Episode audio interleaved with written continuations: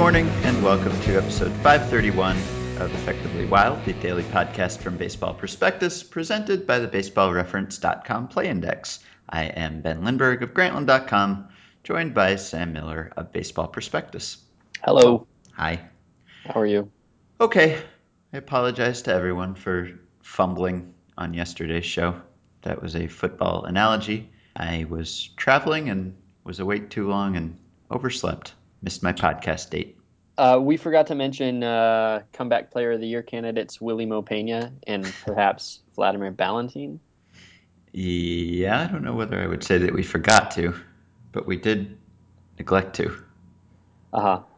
Uh Some people mentioned some good ones that we didn't talk about. Who? Yeah. Uh, David Wright was one that was Yeah. mentioned. It's a decent one, and Joey Votto.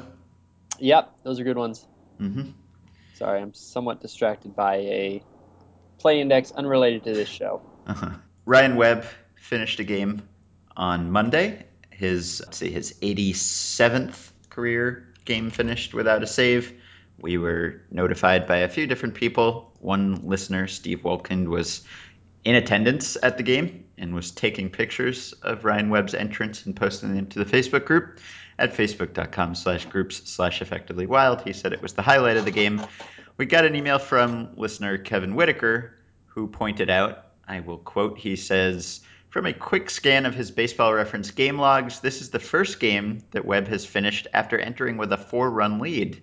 So the closest he has come to a save, at least of the one inning variety, to date. I don't know whether if it's if it's not a save situation, I think they're are they are they all created equal, or does the fact that he got a four run save or a four run finish make him any more likely to get a save in the future? Uh, it seems significant. Four is almost. I mean, you know, It's almost three. the you see setup guys get that four run ninth a lot. Yeah, even occasionally a closer to get get work in or something if he hasn't pitched in a while.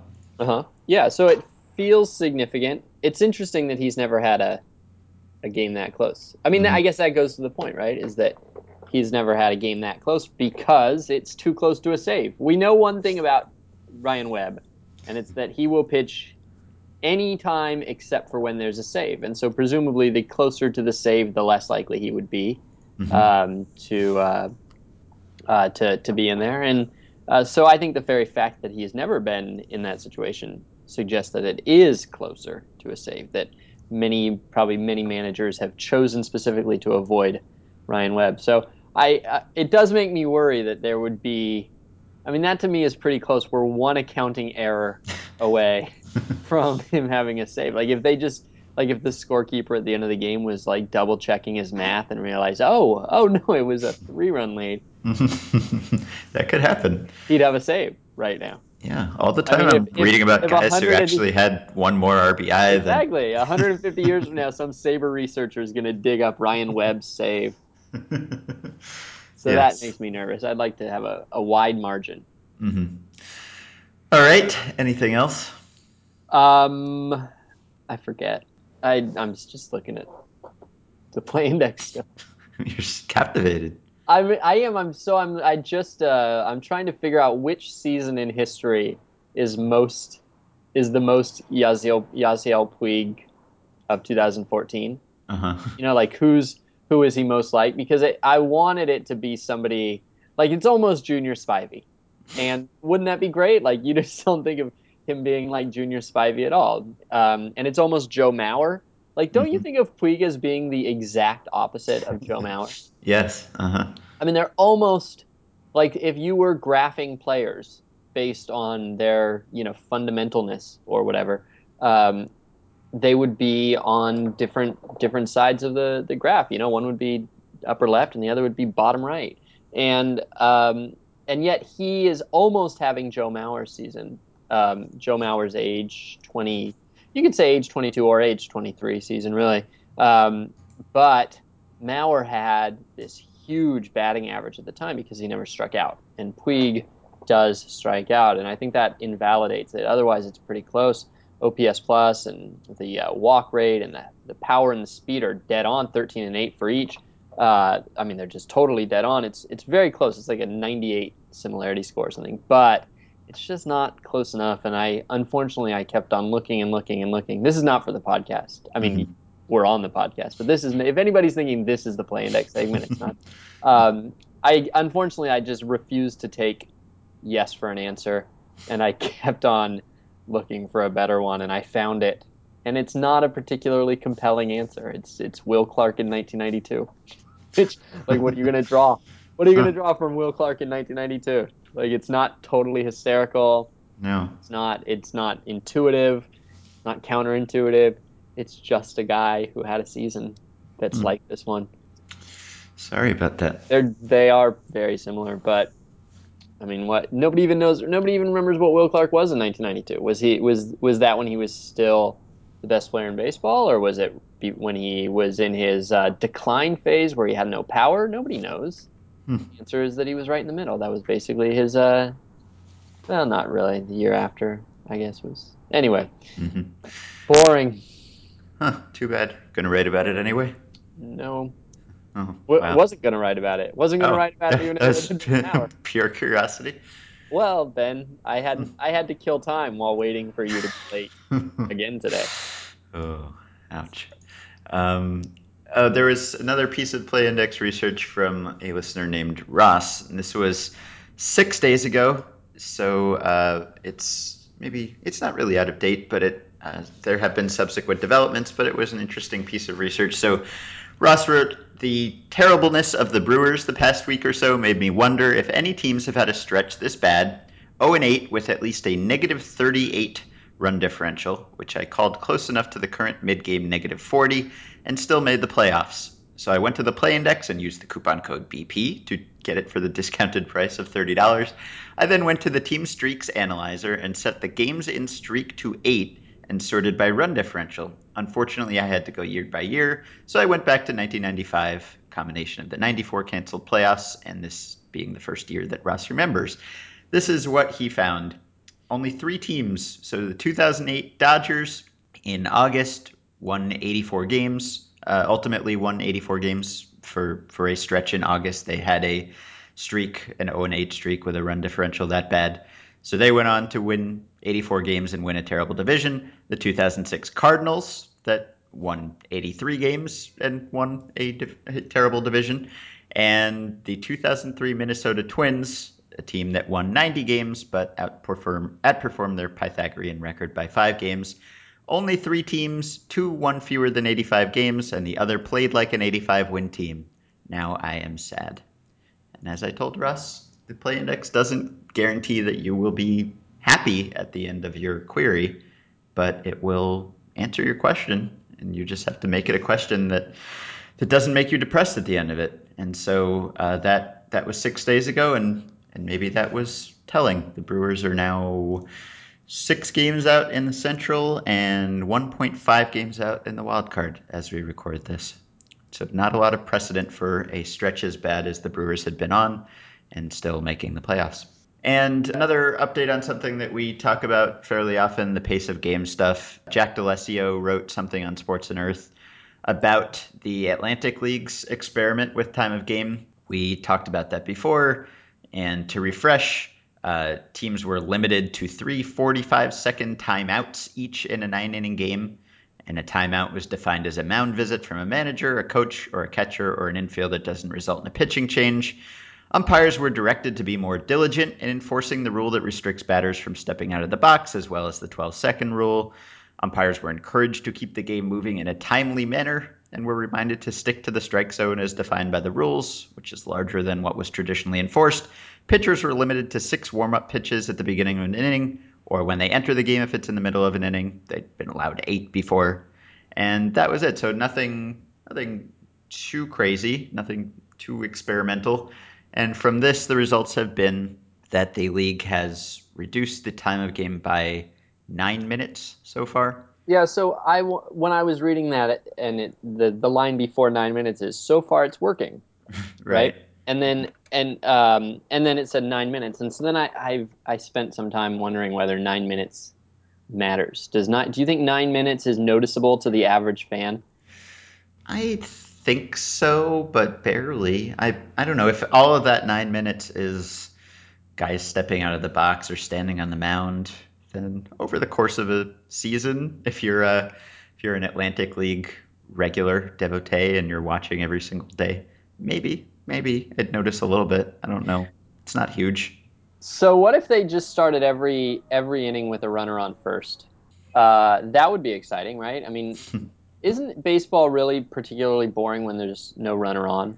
I mean, on the one hand, you could say when there's a runner on first, the pace of game slows down more because the guy's got to, mm-hmm. you know, check him a lot. But um, it sort of feels like having base runners makes the it creates at least a sort of a progression toward action, toward scoring. Um, and uh, so I, I, don't know. I mean, I, I again, it just goes to the pace versus versus time factor. Nine minutes doesn't seem like enough that you're really going to notice it in your life, mm-hmm. particularly. You're not gonna you're not gonna be like um, you know able to take that vacation you finally you know that you've always wanted because now you have extra time in your life. Um, but uh, it, you know, it speeds up the pace of the game. But then what if, I mean, maybe instead of the pace, maybe you just need to make more situations interesting. So, mm-hmm. like my idea of having my terrible idea, I should know, my terrible idea of having home runs count for more when you're losing, so mm-hmm. that that uh, the game always feels closer and the team that's behind always feels like they're more in it, would do that. That's the idea behind that. And um, so, yeah, having a runner start on base every inning would do that too, probably. Mm-hmm. The problem is that then, well, no, there isn't. That isn't a problem. So, uh, yeah, would you start him on first, second, or third? If you started him on third, then you wouldn't have the uh, pitcher uh, holding him on problem. That's true. But it kind of would be fun if there was always a runner on third. Yeah. And if you drive in the runner on third, new guy on third, immediately replaced by a new guy on third. um, yeah, that would that would raise the stakes. Yeah. All right, so this is the listener email show. Though you wouldn't know it so far, we have some emails picked out here. I will read some of them now. Let's start with Steve, uh, the same listener who had the pleasure of seeing Ryan Webb on Monday. He says, "Okay, so this probably isn't a very interesting question for the show. Always a good start of a listener email show often, question. Often, often a completely inaccurate. Yeah, true. We get a lot of a lot of questions from people who think that the question is fascinating that doesn't really appeal to us, but sometimes the exact opposite of true. So is true. So Steve says, for someone who has the required data analytics skills and the interest to do so, how hard is it to get a job with a team? Are there armies of econometrics PhDs lining up to do this? Or would someone like me, software engineer, knows SQL inside and out, has used R professionally, understands statistics, can set up databases and systems, etc., have a reasonable shot of getting a job like this? Lastly, how crazy would I be to choose to leave a good paying engineering job to do this kind of work, even if it were possible? Is this a situation of crushing workload for low pay because folks are in it for the love of it? Or would it compare favorably, at least not, or at least not amazingly unfavorably? So my understanding is the the pay will not be comparable, at least compared to the the top of the scale that you could probably get somewhere. Um, and I don't know whether it's crushing workload for low pay. Maybe it varies to some extent by team, but but yes, probably compared to what you could do somewhere else, it will probably be longer hours and lower pay and it's uh, it's a case where you have to weigh your your interest in the subject matter, I guess. And maybe if you're a numbers person, maybe numbers are all the same. Maybe it doesn't doesn't matter what you're querying. It's all just the same sort of construction, and you're pulling stuff from relational databases, and and maybe the, the queries are the same either way. But just the knowledge that one is baseball and one is not, and one is helping a baseball team win games and one is not is enough for you to settle for for low pay. I don't know I don't know how competitive it is compared to say a high paying desirable job in the tech world. It seems it seems competitive to me, but if someone who was highly qualified for a job that would pay many times more per year were to apply for a baseball job, uh, just out of love of the game, I bet you'd be a, a pretty strong candidate for that.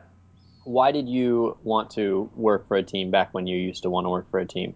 Well, I was an English major, so it wasn't like I had some lofty salary expectations waiting for me after college. So that wasn't even necessarily a, a consideration. Um, but but the same reasons that that anyone does to get to feel like you are contributing to a baseball team and you get to work on stuff that interests you all day, which as it turned out I was able to to do anyway from writing about baseball, but um, but same sort of reasons. Yeah, I think that I um, I would be less interested in it being about baseball, and more interested in it being about uh, something you could root for, something that you get to wear the team's shirt and watch them and have there be daily stakes. I think one of the one of the things that's hard about work is that the stakes are often um, that well they it matters for people who are not you. You're doing the work but you're not part of a team exactly. Um, there's you know a sort of an individualism uh, to your own career and the profits go generally to somebody else. And so that's frustrating but with baseball uh, you have a team you have the all the experience of being a fan of a team which we all love like that's what we're into um, we all choose it and we devote ourselves wholeheartedly to it. And so then you just amplify that by like a million because you're actually uh, literally part of that team. Mm-hmm. So I think that's one thing. And then the other is just that everybody would be interested in your job. And um, people like having jobs that are interesting to other people.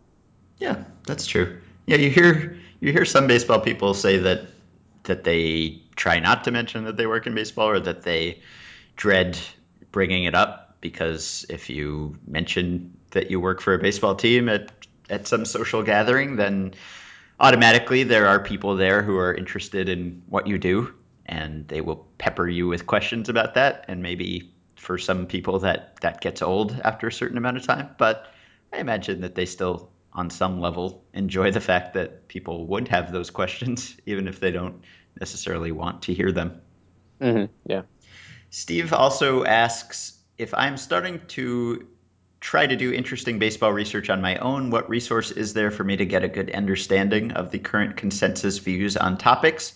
Or the best work so far on a topic for, to jump off from. It doesn't make sense for me to go out and do my own clutches real research when it's already been sliced and diced to hell.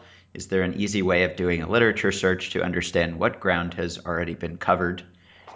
And there are some ways, and as Steve alludes to later in his email, we we had Matt Denowitz from the Sabre Archive on episode 469, and we talked to him about his efforts to categorize baseball research and make it all available, easy to find.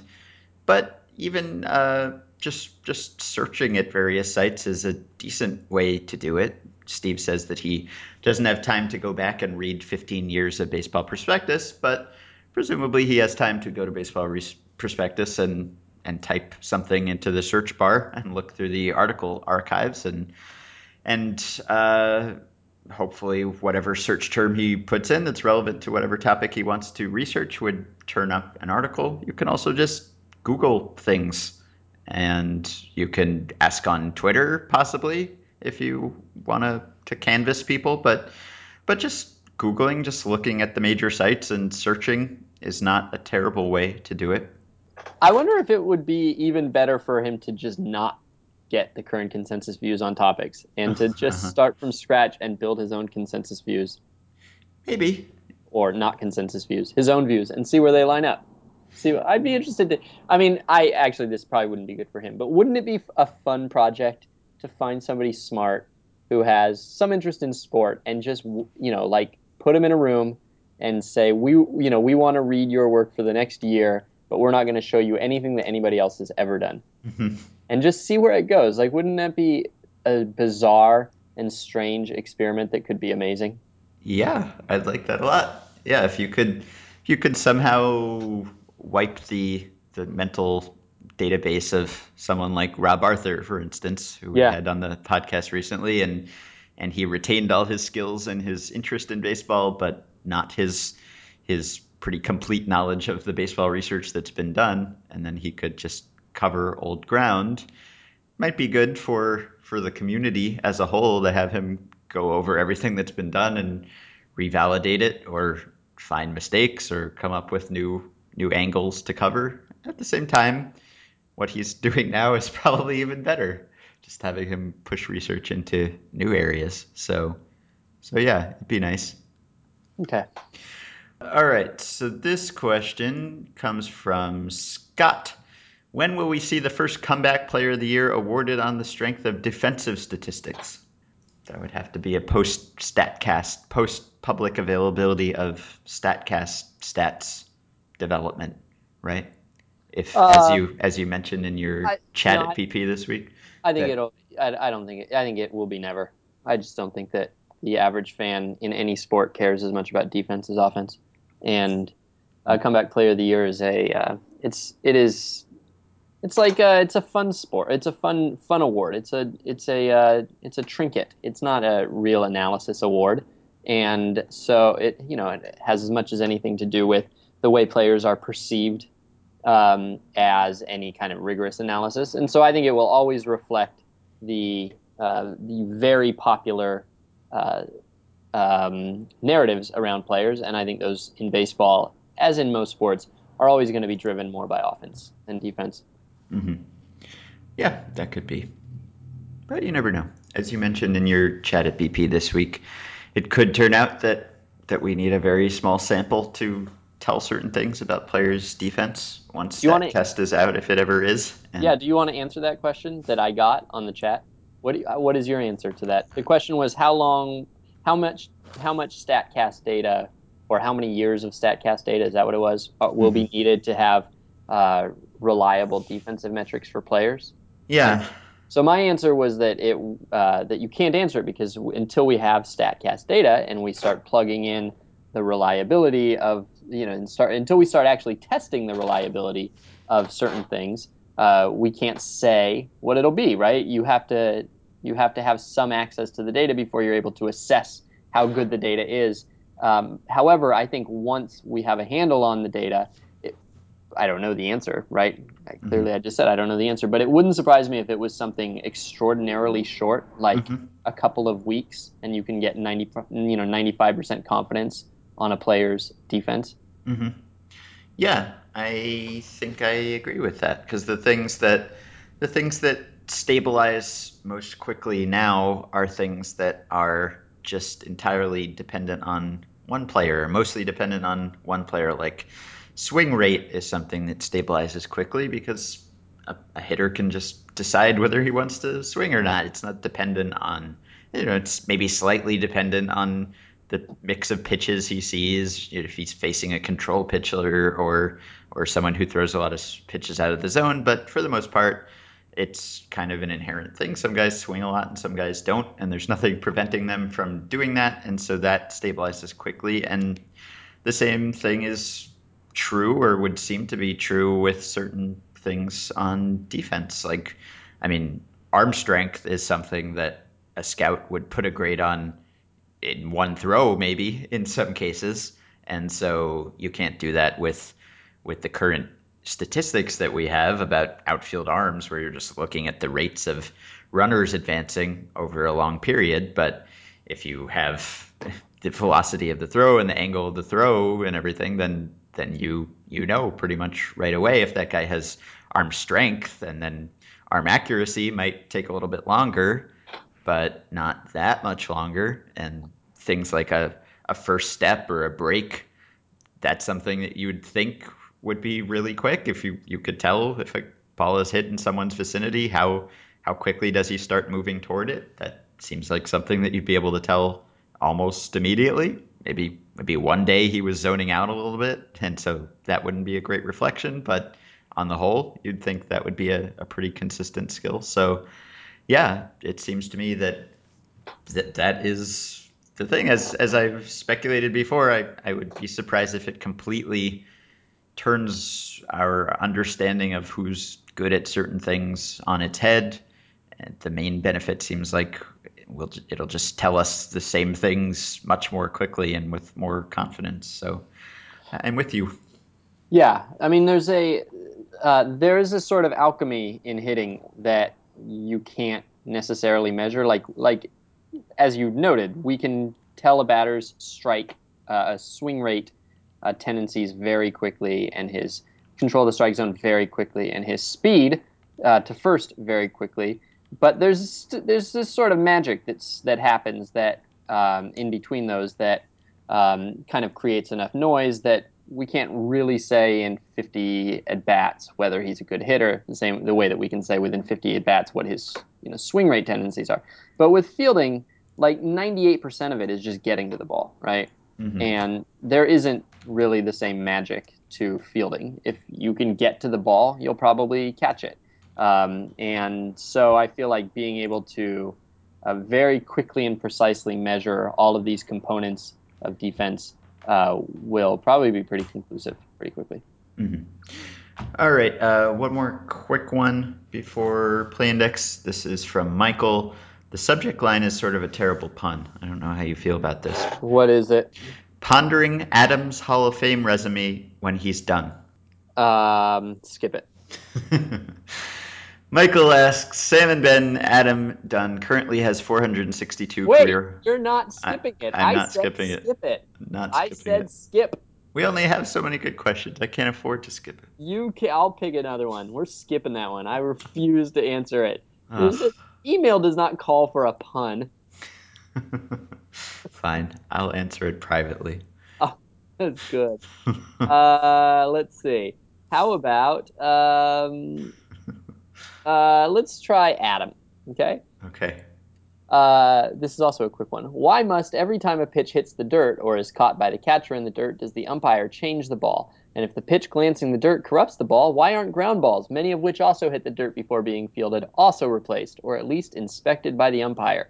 Why are they? It does seem like they are just way, way, way, way too quick to take a ball out of play. It does. I mean, if the if the upside is that you make it harder to cheat and you make things safer. I mean, if it's, I maybe you do it when there's any kind of scuff on the ball because if you're making a judgment call every time, then well, then you have to make a judgment call every time. Then you have to decide whether the ball is too scuffed up to make it clear whether someone is is doing something to it or or that it's less visible and therefore dangerous. And maybe you you just take it out of play right away to simplify things. And it's not like major league baseball can't afford baseballs. And those baseballs end up doing some good in some other way presumably right? They turn into batting practice balls or they get thrown to a fan or they serve some other sort of good. And so why wouldn't you in a sport that has record revenues, why wouldn't you always want a pristine baseball in play? But then again, he makes a good point in in that if you're going to do that every time a ball hits the dirt, then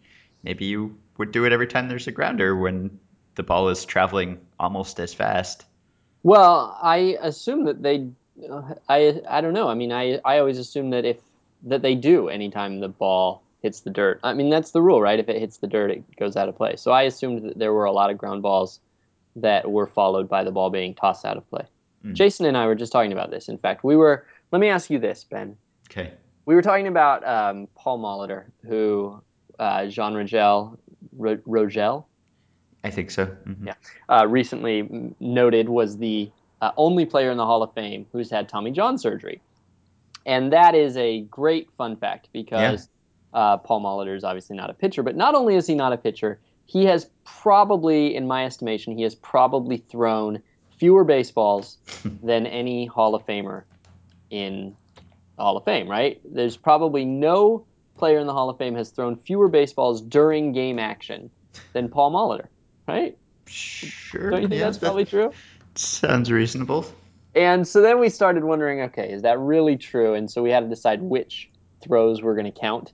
So the first baseman, for instance, doesn't throw a lot of balls in plays, right. but he does throw every time he catches the ball, he has to throw it to another player.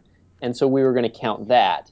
I mean, because when he when he was playing in the field, he was playing third base and second base and even a little bit of shortstop. So maybe if you're right, if you're counting competitive throws as opposed to just throwing the ball in, then maybe during those years when he was playing the field, he was making more throws than, say, a left fielder does. Uh, yeah, but although a left fielder, every time there's a base hit to the outfield, that's a throw. True. So true. not assists. I'm not saying he's made fewer assists, Mhm. and that that's the distinction. Is that he has probably made more assists than a typical first baseman, and probably, I mean, certainly a typical left fielder. But every time the ball goes to the outfield, which happens an awful lot, uh, an outfielder throws the ball in, and um, and a first baseman every time there's a pickoff throw, for instance, he's got to throw the ball back to the pitcher. And so there are a lot of throws. So I was gonna, I was thinking about settling down for a big counting project. Haven't done it yet. Uh, but in the meantime, we were trying to decide what counts as a throw.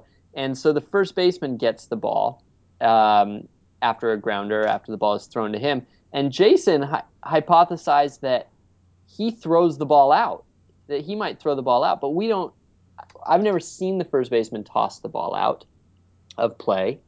But does he? Does any? Do you know, like when a ball hits uh, the infield dirt and the fielder fields it, throws it to first, first baseman catches it, out is made. What happens? Does the first baseman toss the ball out of play because it's been scuffed? Does Hmm. the pitcher toss it out of play after time has been called because it's been scuffed, or does the ball just stay in the game and they keep pitching it? I don't know. You'll see if a first baseman toss the ball into the stands if it's the last out of the inning and he's walking back, but And I've- otherwise, Yeah, yeah. I've heard. I remember a broadcaster. Um, I remember a broadcaster chiding a first baseman one time, chastising a first baseman one time because he had taken the ball out of play. Like the, it was like a short hop or something on a pickoff throw or something like that, and he, yeah. What about on a pickoff throw? When there's a short hop on a pickoff throw, do they toss the ball out of play? Seems like the pickoff throw always gets returned. Yeah, it does. Anyways, uh, the broad I, to the point. Sometimes broadcasters will will uh, will note that a player on the defense has taken the ball out of play on his own accord because it hit the dirt, and the broadcaster will note that that's uh, a, that's dumb. It's self defeating. That's the the defense benefits from having the ball uh, in play for longer. Um, anyway, that's slightly off topic. Uh, I forget what we were talking about. Molitor? Molitor. But before that, we were saying that uh, what there are too many balls taken out of play, not enough. What's the question? um, well, it seems to me that there is no number that could be too many, right? They seem to find a way to use all the baseballs. Yeah. And, you know, it's not like it's not like the nation's landfills are full of baseballs. I mean, people like to have those. I, I assume those most of those baseballs end up being hit out of the park in batting practice, which make people happy. hmm And um, so I guess it doesn't matter. Yeah. Okay. I don't play, know. Play index. Sure. Uh, so uh, piggybacking off your September call-ups research from last year, uh, last week, hmm um, I wondered who the best September call-up is of the last, say, 15 years. And Huh. so um, I went back to 2000. I think I answered that question, although I didn't speak about it. Oh, really? Yeah. So probably a different method. So we'll see. This is, I guess. Well, um, probably a different method. How many methods Maybe not. Well, we'll see what yours yours says. All right, so I- I went to the Play Index Split Finder. I searched for everybody in their first season uh, by September splits, um, and then I uh, clicked the little button that says, you know, compare to season total or whatever the case, whatever you click, and that way I could see whose uh, September stats were uh, also their full year stats, so that I knew that they were September call-ups, and then I just sorted them. Um, so for hitters, I did it on um, runs created. hmm Um, and who did you get? Uh, You might have gone further back too. I think I think well I think mine was WARP possibly. So it was all of all of play, not just hitting. I went back to 2000 and the most productive September debuts I got at 1.1 WARP each were Nyjer Morgan for the Mhm. 2007 Pirates Mhm. and Josmil Pinto for the 2013 Twins. Interesting. So Morgan by runs created was fourth on my Uh-huh. list, and Pinto was sixth on my list. Um, and my number one was Daric Barton in Uh-huh. 2007, who also was uh, 1.3 WAR, Baseball Reference WAR. Uh, so, um, so uh, also darn good. Mhm. Uh, so uh, other guys, uh, Jesus Montero was was up there, Ryan Zimmerman's up there, Joey Votto was up there, and then guys who aren't good, Chris Parmelee, Jeff Baker, um, and I did the same for pitchers. You didn't do the same for pitchers, did you? I did not. So for pitchers, the uh, the champion that I got was uh, well, actually, before we go to pitchers, I just wanted to say one thing about Barton. Um, Barton that year hit. Uh, let's see, Barton in September hit 347, 429, 639 for a you know one th- a 1067 OPS in about uh, 84 plate appearances. So in case you were wondering whether there's anybody who could challenge that uh, this year, the best player currently uh, who's not close because of playing time uh, to Barton, but is close in terms of uh, rate stats is Cory Spangenberg. Spangenberg. Uh-huh. Spangenberg. Spangenberg.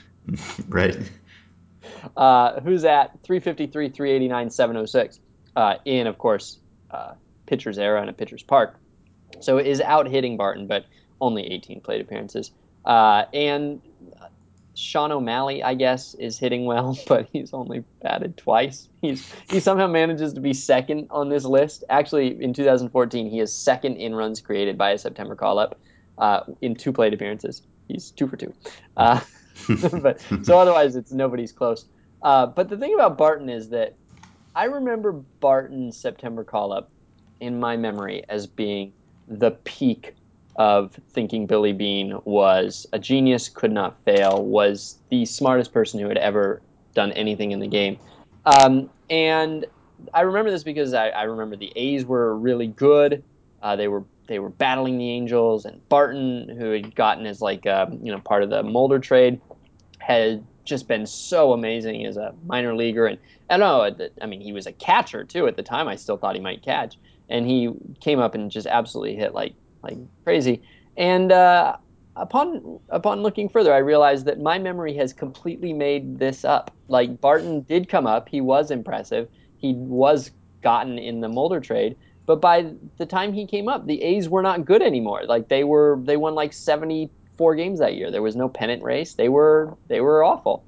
Um, and uh, I don't know, memory is a weird thing. I have, you know, Mhm. Ben, I have memories of I have memories of things that happened before my daughter was born, in which, in my memory, my daughter is with me doing them. Uh-huh. Do you ever have that? well, I don't have a daughter, daughter. so that'd be weird. yeah, your daughter's everywhere.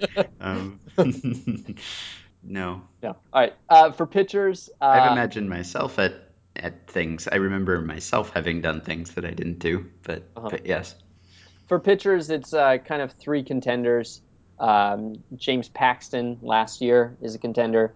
Josh Beckett in 2001 is a contender. Uh, I'm going with Dillon Gee, though, in 2010, 33 innings, uh, 2.18 ERA. Basically a win, a WAR, a WARP. Either way, you go. Mhm. Uh, but the reason that I went forward with this, and the reason I'm going on and bringing it up, is not because you care about Barton or you care about Dillon Gee, but because I wanted to tell you one thing about September call-up pitchers. So September call-up pitchers, as a group, uh, this group of pitchers who uh, I think I limited it to pitchers who had thrown like I don't know five innings or two innings or I think two in, I think two innings, no three innings, maybe three innings. Anyway, uh, they as a group have a 4.76 ERA, which isn't notable one way or another. They have a um, you know a losing record, which isn't surprising. But there's one thing about them that is notable as a group. These 274 pitchers who have come up as September call-ups uh, for the first time. There's one thing notable about them, Ben, and that one thing is that they have a balk rate that is triple the league average. Triple, huh. Triple the league average. Wow. That's a massive difference. I mean, we're talking about um, we're talking about 3,000 innings that these guys have pitched combined as September call-ups. So this is no small group of pitchers pitching in small samples. 3,000 innings and triple the league's balk rate. They are um, they're they're about thirty percent above the league's intentional walk rate. If you were wondering about that, don't know why you would be, but the balks are really something. So I think Yeah. this we can deduce that September call-ups are a nervous bunch. Yes. So maybe- keep them in mind this September when you're watching a September call-up this month. Think, keep in mind how nervous they are, and watch for the balk. I wonder if that's I think- true of all rookies in their first month. Uh, Maybe. yeah, it might be. I would like a uh, watch for the balk public service announcement. Yeah. Okay. Well, listeners are diligent about looking for things that we talk about, so let's see. I'm gonna see if uh, please alert us of any box that you noticed this month with any rookies.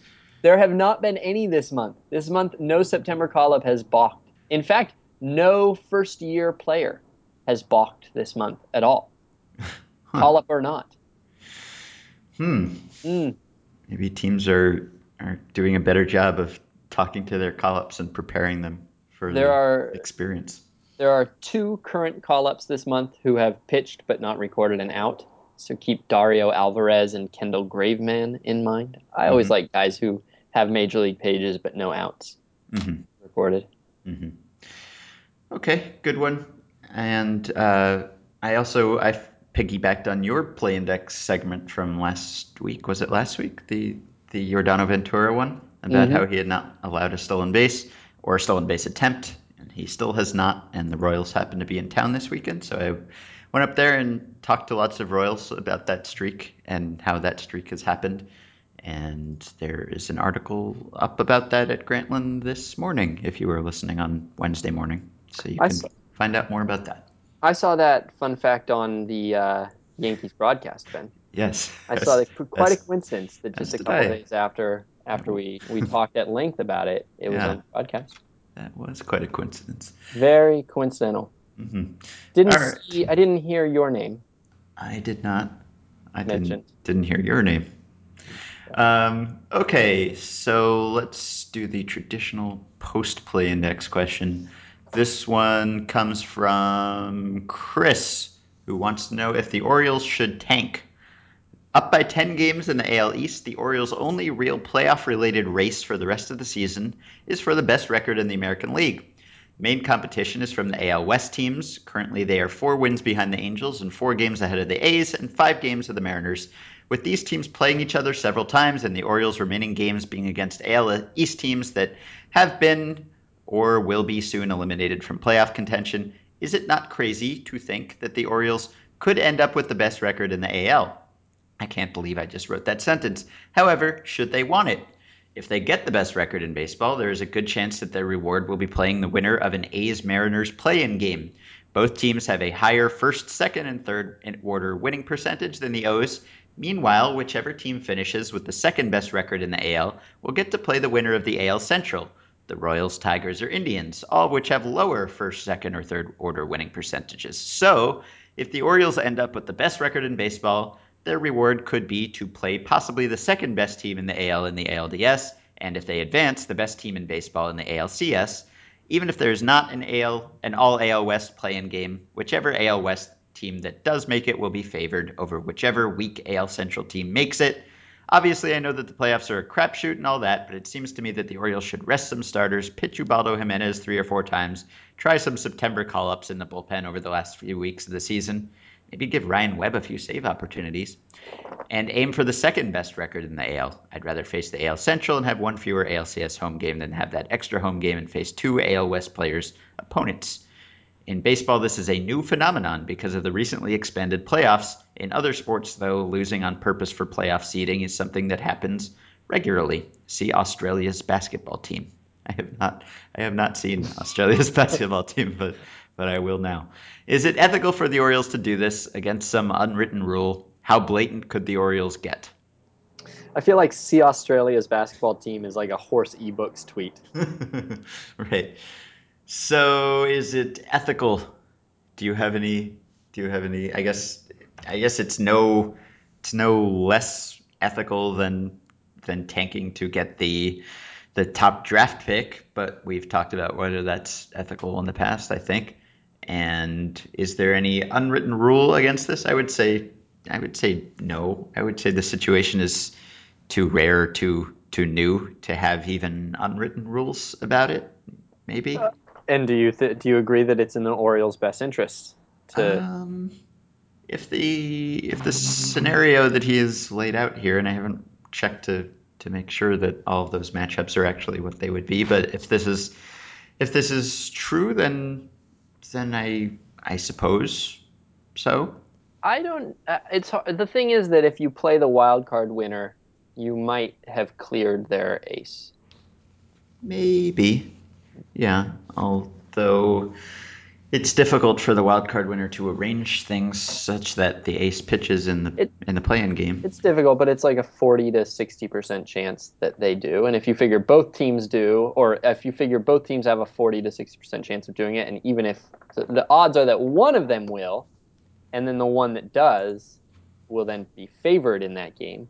Mm-hmm. Um, so now with the A's, that's probably not that significant. I don't even know how the A's order uh, pitching uh, rotation should be ordered. Like you, those four pitchers, I have no preference for any of them one through 4 mm-hmm. uh, Samardzija, Kazmir, Lester, and um, Sonny Gray. I mean, I guess maybe I do a little bit, but very little preference. Mm-hmm. Um, and whereas the Mariners, great preference, right? Huge preference, massive preference. So, um, yeah, you're right. I mean, what are the odds that you're going to get the Mariners? What are the odds the Mariners are going to get to line up Felix Hernandez? And what are the odds that clearing him so that he only pitches in game, say, three? If he pitched, so if he pitches one, two, three, yeah, he would he would have to wait till game three, right? Yes.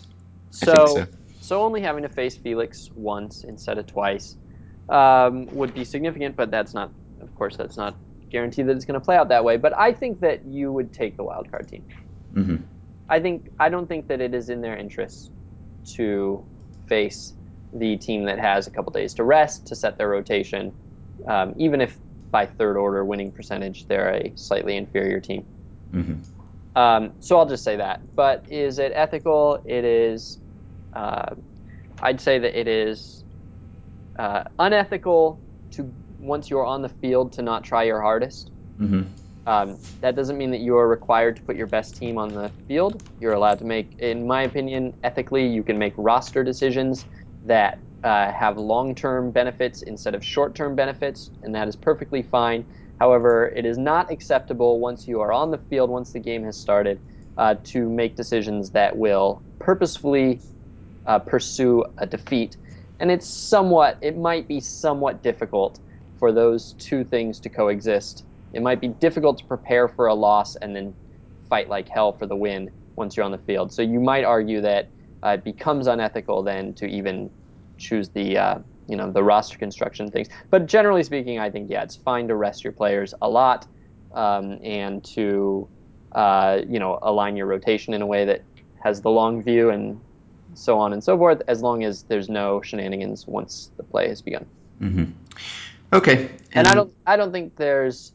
I think the unwritten rule would be that you can't make it too obvious, and it basically can't be farcical. Mm-hmm. All right. You have to have plausible deniability. Lastly, a rule change suggestion from Sam, another Sam, who wants to know what would happen if batters were allowed to tag up on fly balls. Oh, so I like that one. You hit a fly ball, you stand on home plate till the ball is caught, and then you take off for first. How does that change the game? And Sam mentions that he is drunk on whiskey when he sent us this question. I liked that question. I liked the idea. I've come down against it though, and the reason I've come down against it is because if you um, in this in this world in this universe where this is allowed, um, every good catch would essentially be for naught. Mm, yes. You know, you'd you'd have it would be somewhat difficult because if you're a batter and you hit a ball into the gap, you have to decide whether to tag up or not. And so you might you would have probably no triples because probably anytime a ball looked like it was going to be I mean the the value of getting on base is much greater than the value of an extra base. So my guess is anytime you hit a fly ball, really any fly ball, you would probably just start you would tag up immediately. And so, therefore, if a great catch was made, you'd still reach base. And if the great catch was missed, you probably would still end up at first base because you were tagging all along.